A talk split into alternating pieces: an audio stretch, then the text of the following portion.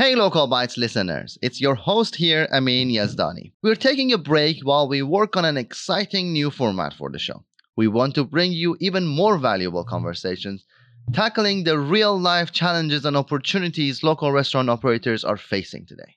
The Local Bites podcast is dedicated to equipping leaders of local restaurants and coffee shops just like yourself with the information and inspiration you need to fuel your success. I can't give too much away just yet, but we're sure that our new structure will do just that. In the meantime, we'll be hitting rewind on some of our favorite Local Bites episodes. So if you're drooling for some more Local Bites stories, we've got you covered. So sit back, relax, and enjoy. Hi everyone, welcome to the Local Bites podcast. I'm Amin Yazdani, your host. It's not easy to start and run a local restaurant. There's big upfront investment, tight margins, and lots of hard work. Some might say you need to be a little bit crazy to run a successful restaurant. Yet we all know amazing local entrepreneurs who take on this challenge every day. These people make our local community stronger. Every week I host one of these amazing people to share their story. My guest this week is Alex Scott, Director of Marketing at Tableside Restaurant Group. Alex, welcome to Local Bites. Thank you so much. So tell me, how did you start it in the restaurant industry? What was the starting point for you? So I started in the restaurant industry probably about 13 years ago now, and I just kind of hopped into it by chance. I had kind of fantasized about the restaurant industry you know, in my teen years, and I graduated college with a marketing degree. Um, mm-hmm. And then I, you know, there was a local pizza restaurant that I just kind of popped into one day, got hired on the spot. And I worked in, you know, I worked in like service, I worked in front front desk, um, kind of that sort of part of the team until I started managing restaurants, you know, mm-hmm. assistant general manager, team lead even bartending um, until I found my way into our corporate office and kind of worked my way up into the position that I'm in now, which is director of marketing for multi units um, restaurant group. We've been through openings, closings, um, you know, the pandemic we survived, thank goodness. Um, so I've been doing this position for five years now. Five years. So that that's interesting. So you you had the degree in marketing, but then you get into the like the all the operation side of the the restaurants, and then came back to the marketing on the director of marketing side. How does that experience of actually being there in the front of the store and of course back of the store and like has shaped your your career like the, the way that you do marketing right now for the for Tableside? Right. So I always say that I kind of combined both of my passions, both of my loves, um, which, you know, hospitality has always been something that has been super, you know, super interesting to me. I'm super passionate about, you know, delivering amazing hospitality. But then I, you know, I partner that with having all of the experience of actually working on what I call like the front lines of the restaurant. Mm-hmm. Um, so it's not so common that someone in like a director of marketing position, um, especially for like a hospitality group, actually has that experience of, you know, working in the back of the house, working, you know, the 12, 15, 16 hour days that you know the the restaurant industry has is so notorious for um, but I really do think it gives you know gives my position a certain edge just because I really know kind of how to relate to the operators. Um, mm-hmm. I always say I have the utmost respect for anyone that's in the stores doing the work. Um, and I really, really, really make an effort not to kind of throw anything at them from a marketing standpoint that will really like impact operations. Like they're, you know, I never want to come to them and I never want them to be like, oh my gosh, director of marketing's here. What's she going to throw our way today? Um, you know, I, I really try and try and understand where they're coming from. Hey, Thanksgiving Day slammed. Let's kind of tailor what what offers we're going to offer, you know, in a way that it's not going to completely impact operations. Yeah, that challenge, that uh, trade-off between operations and marketing is always always challenging. So you having some experience on that side, that's definitely helpful. But we, we hear that like that usually what, what happens that corporate is looking from their uh, their ivory uh, seats and that they're, they're just looking down and say, "Oh, let's do that. Let's just sell more of that," and then they're really not not taking into account what uh, what the operation impacts going to be. What what are the most important lessons that you've learned through your operational experiences that now you're applying when, when you're doing marketing that's being uh, most helpful? Honestly, keeping it simple is, and I know that sounds kind of it sounds simple to keep it simple, but it it really isn't. And when you throw in factors, you know, such as the pandemic, such as, you know, inconsistent sales, meaning either sales explosions or extreme sales drops, um, so, really, just kind of going back to the drawing board and having the confidence to say no to something which might sound like a great idea in your head. Mm-hmm. Um, so, keeping it simple. Um, another really important lesson, I think, is always kind of keeping your ego out of it. And I think, uh, as you said in the beginning, you know, people that run and operate restaurants might be a little bit crazy. So, you know, we have extremely talented chefs, extremely talented operators, and then, you know, from my CEO who brings so much experience to the table down to like, you know, me as the marketing team, our director of ops, just kind of keeping the ego out of it and making sure that at the end of the day, we remember, hey, we are all on the same team. We are all on the same page. We are all working towards the same exact goal. Um, I think that really serves as a good reminder. How do you keep that the, the, the ego out of it? Because like coming in again as you mentioned talented people around the table each with amazing ideas that each one of them probably is, a, is a whole whole business for for itself.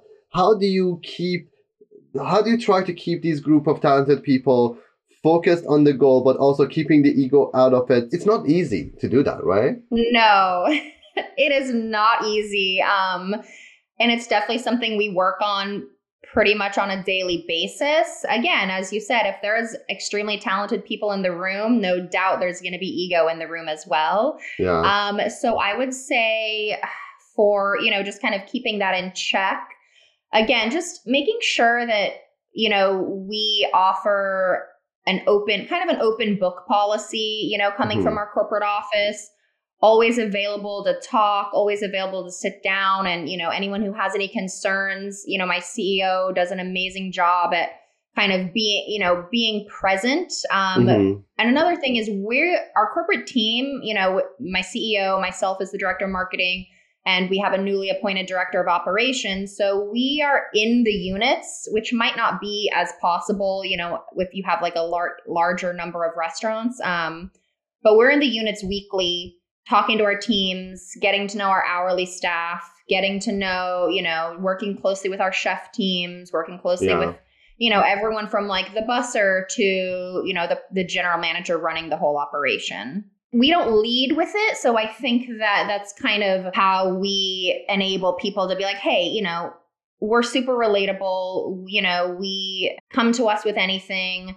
And again, just reminding people we're all working towards that same goal building sales, brand awareness, guest satisfaction, all of that kind of stuff. That is awesome. And so, Tableside manages a bunch of different brands. Yes. Are your strategies, when it comes to the marketing, are your strategies different for how you engage the customers of those different brands? Or is that like the same strategy that's getting applied across the board? So, it is different. Um, at all of our brands because all of our brands are so different. Um, mm-hmm. I can kind of highlight a kind of just like a really quick general uh, synopsis of what each brand is if you want me Absolutely. to. Absolutely. That would be great, actually. Awesome. So, Tableside's been around for about 15 years now. We have a flagship brand and location called Libby's Neighborhood Brasserie.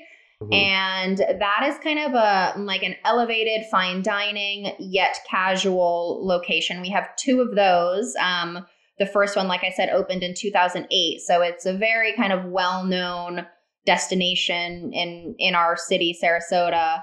Um, and then we have Circo, which is a taco and bourbon joint, very mm-hmm. casual it's not fast casual it's still full you know full service and dining um, but it's kind of funky we play like loud rap music we have crazy lights. We have like a chalk wall. We do like chef inspired tacos. We're kind of tongue in cheek over at Circo. So that strategy, you know, we target a completely different demographic for the Circo and it's located in our downtown area, you know, again, so kind of targeting, I would say, the millennial, you know, Gen Z kind of demographic. And then lastly, the last thing we added to our portfolio was a brewery. Um, Good Liquid Brewing Company, we added about a year ago um, in kind of a really growing part of the city. And that's been super fun. But that again, it's a brewery, and you know, beer enthusiasts are, you know, beer enthusiasts. So we really try and we really kind of toggle between targeting um, beer fanatics, and then obviously we have an amazing menu at this location. So we we toggle in our marketing efforts. We really toggle back and forth between targeting beer people and then food people. How do you go for each of those brands? How do you go about engaging your local communities? Because like those are the people, of course. Um, being Sarasota, that means that you, you get a lot of tourist tourism, like people that are coming there and they're not living in Sarasota the whole year. Right. But like, how, how do you engage that local community that is going to be like, you want them to come back often so you can actually have that uh, loyal customer base there. Is that different how, how you engage with those local communities for different brands? It is slightly different, but kind of the over the overarching um, idea is going to be the same for example, like a loyalty program. We have a very aggressive loyalty program in all of our locations mm-hmm. and they're, you know, they're all the same the same program, it's the same provider, um, but we kind of tweaked the amounts like spend $100 get 10 back at, you know, our our lower price point location. And then at, you know, the Libby's, which is kind of an elevated fi- casual dining, it's a little bit more. Spend 150, get $25 back. Mm-hmm. So we kind of start at the bottom with the loyalty program, and then we kind of graduate into like kind of weekly and special offers. And then we go up to like social media and brand awareness, where we, you know, we monetize a lot of that. Um, you know, we monetize Facebook ads and Instagram promotions and you know we utilize influencers um, that's kind of been mm-hmm. a, a, new like a year and a half we've been using a lot of influencers um, in our locations uh, and we kind of pick and choose hey this person we you know form partnerships with them and decide you know this person would be great to promote our brand. So those are just kind of some of the overall strategies that we use. And we do kind of copy and paste in a way you know for each location. For each location, you try something works well for for one brand, it might work well for the other brand, so you can actually replicate it there. And then, so um, two uh, two areas that I want to go in there. Influencer marketing is definitely an area that I want to go go in there. And then the other side of it is like the the campaigns that's been successful, and of course the campaigns that hasn't been successful. And, uh, have fell flat. Uh, let, let's go to, to the influencer marketing because that's probably something very interesting for a lot of our listeners. How do you pick uh, how do you select the influencers that you want to partner with uh, to run your your your influencer marketing strategy on? So we so in the my marketing team, I do have like a social media director of manager, social media manager, um, and her job is to kind of be really in tune to our social media platforms. You know, we're mm-hmm. extremely active on Instagram, on Facebook, we're active on TikTok. Um, so the goal for for our social media manager is to kind of comb through the influencers in our local area and then extending mm-hmm. into like the next major city which would be Tampa Bay which is a huge yeah. you know huge metropolitan area um so she kind of goes through kind of gets a read on where certain and we do target definitely like food centric influencers and there's a lot of them so yeah. you know people uh, influencers that explore different parts of the you know different parts of communities but with a food focus. So we kind of select based on that. And then you know we get in touch with them. We kind of set up like an, a meet and greet. And then you know we work with our teams. Hey we you know send out an invite. We say hey this influencer's coming in. We decide what we're going to offer them we make a deal with the influencer um, and then we kind of go from there and then we do get a lot of content to use that way like photos mm-hmm. and video which that's kind of priceless you know what i mean it's like we have our stock photography that we use but then the influencer kind of allows us to give like a unique spin on anything that, you know, we want to promote if it's a limited time offer menu, if it's a upcoming event, if it's a new happy hour, a new cocktail that we're rolling out. So that's kind of how the strategy behind that. And then another thing, if I might add, is um, influencer events, which mm-hmm. we haven't really seen a lot of this in our market, but we've seen it in the larger markets. But it's pretty much what it suggests is hosting probably 10 to 12 influencers and kind of doing a mass like influencer event and we yeah. invite them we kind of make our tables look beautiful and then we decide on a menu and then we send out like plates and you know make a special menu for them and then we get tons of content we've seen a lot of engagement we did one a couple weeks ago at circo and we saw yeah our engagement kind of went through the roof um, for that social media, you know, that social media platform, with the end goal, of course, being to translate directly to sales. It's not yeah. just like let's have an influencer event. How do you measure that? Because, like, I think that's one part that is not very easily relatable, and you cannot easily measure that. Like, how much, like, we are getting an, an influx of people that are coming in. Is that because of the, the influencer campaign that we are running or is that because of something else or even uh, which influencer is actually driving more of that um, so so how, how do you go about measuring the success of your influencer marketing strategy Right. So that's an awesome question. And I think it's something that we're still kind of working on, you know, actually measuring that return on investment. But I would definitely say that there is a direct correlation with sales immediately following these mm-hmm. influencer mm-hmm. events. It, you could think at it as kind of a spike. So generally yeah. following the events, we do see an increase in sales like on the daily average for like probably a week. And then it does kind of taper off. Um, but as the influencers reshare and I mean everyone kind of knows how how that works is you see an influencer, you follow an influencer, they post about a place that you, you know, you might be interested in going to. You make a note of it and hey, next time I'm in the area, make sure I check this place out. Yeah. Um, so that is really hard to measure, and we don't know if people are coming in, you know, because they saw it on, you know, so and so's in, uh, Instagram account but I do think in general, we do generally see like a spike. And there's just kind of what goes along with the influencer, um, you know, the world of influencers is, oh, hey, I saw these, you know, I saw them at Circo, I saw them at Libby's. So it's for out for millennial and Gen Z. I really think that helps like kind of get the word out there. Um, and again, would would hopefully translate to more sales. Absolutely. And do you guys do anything in terms of trying to turn those let's say one time customers that are finding you through these influencers into a loyal customer that's coming back often and like if so what are the strategies that you use for like you're getting these new customers through these uh, influencer marketing and getting them into coming back um, multiple times um, a month rather right. than once every time that that influencer is posting something and they haven't tried the Circo, for example, as one of the brands. Right. So, for example, I mean, with Circo, I know that again, our, our target demographic is going to be those, you know, like the 45, you know, whatever, 18 to 50, I would say age range. Um, yeah. And in an effort, I mean, we want to keep them engaged, right? So yeah. we want to keep them interested in what we offer, keep them coming back.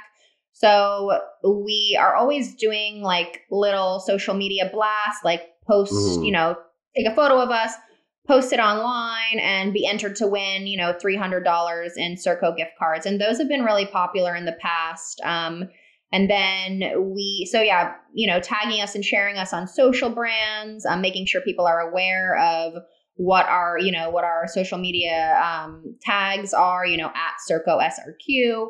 Um, just really making sure, and then obviously making sure that our team members, you know, the people that are running the floor and you know, our service staff are are super knowledgeable and aware of kind of everything that's going on at all times so they can speak to, you know, hey, I saw this, you know, I saw I came here because I saw you were on, you know, so and so's page. Yeah. And then the the the staff member can kind of speak on that. Oh yeah, and you know maybe give them some insider information or something like that. You know. That's that's interesting. That that's exciting. And so the, my, my other question, that the, the, the other topic that I wanted to to, uh, to go into before we started uh, to go deeper on the influencer marketing was around your general campaigns and What have you seen successful? But most importantly, and I think most, most uh, probably interesting, going to be the ones that you have tried that you thought it's going to be good, and they they uh, they fell flat. Because I think that's that's where you can have the, the most the most learning. So uh, maybe give us Absolutely. examples of, of, of some of those campaigns that worked well and campaigns that really didn't. Right. So I have a I have a recent example for um for Circo, the one that we keep referencing. Yeah. So, you know, when we start planning, we've already started planning for 2023. Every year we start planning, we put our different ideas into the pot. You know, we decide what are what we're going to do based around what holidays coming up, based around football season, based around whatever you know whatever is coming up on the calendar you know in an Yeah. effort to capture more guests. Um so one and again this kind of mirrors back to what i was saying about ego and just you know biting the bullet saying this didn't work.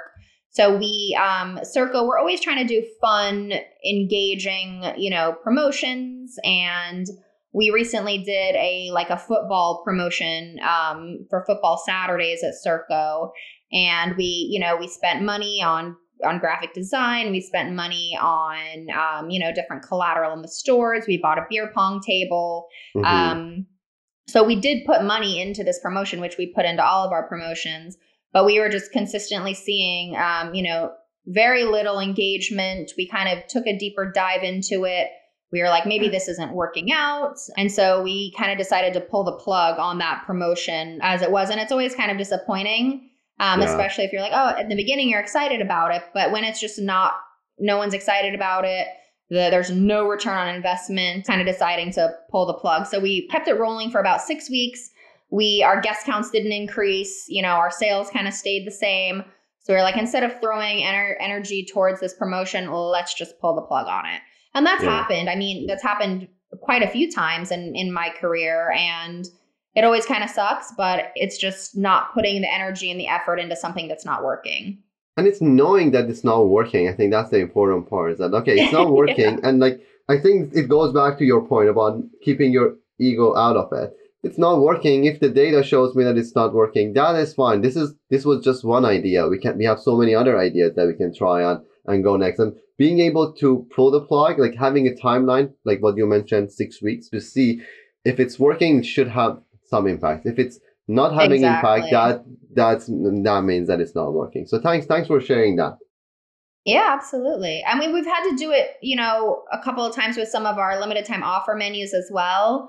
Um, because we're not like fully corporate. We only have locations locally. So it's not like we, you know, it's not like we're a Chili's or an Applebee's or a cheesecake factory. So our, you know, our resources are more limited than some of those larger brands. So it's just kind of always really we stick very, very tightly to our margins. As you know, restaurants have very, very tight margins as it is. So oftentimes the marketing, it's you know, I, I have to get very creative with how you know mu- where my where my spend is going. Absolutely, absolutely, and that that's super important just to just to make sure that you can deploy your budget uh, correctly. Uh, now, uh, Alex, before I let you go, there's one question that I usually ask for everyone, and I, I'm gonna change it up for you to be more focused on, on marketing because I think you're gonna have a, a ton of uh, ton of advice for our for our listeners. Uh, for somebody that uh, wants to start a restaurant or have started a restaurant and then they're they're just running that, what are the the most important advice when it comes to marketing that you have for those people, those restaurant owners just started, and like what should they focus on to be able to get people into the restaurants and keep those people coming back? So that's a great question. Um, I would really look at it in terms of levels. So there's different, definitely different levels of marketing. And level one would be creating a very clear and cohesive brand for your restaurant, meaning, you know, spend a little bit of money to have decent graphics, you know, have a have a nice clear logo. Um, spend a little bit of money again, I mean, on getting a menu that's suitable for the location printed. From there, I would say you have to be on social media. You don't have to hire someone for that position, but just make sure that anything you're putting out there, what I call guest facing, um, is going to be, you know, is going to align with your brand. And again, in this day and age, it's really quality of the images, quality of the video, and just kind of staying, um, staying on top of everything that's trending. And I really think that because everyone knows you hear of a new restaurant, the first thing most people are going to do is whether, no matter what their generation is, either Google it.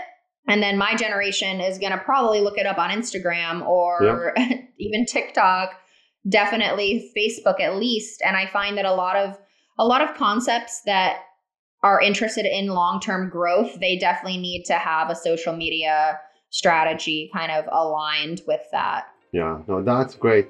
Alex, thank you so much for being so generous with your time and your knowledge. Uh, it was great conversation. Thank you. Absolutely.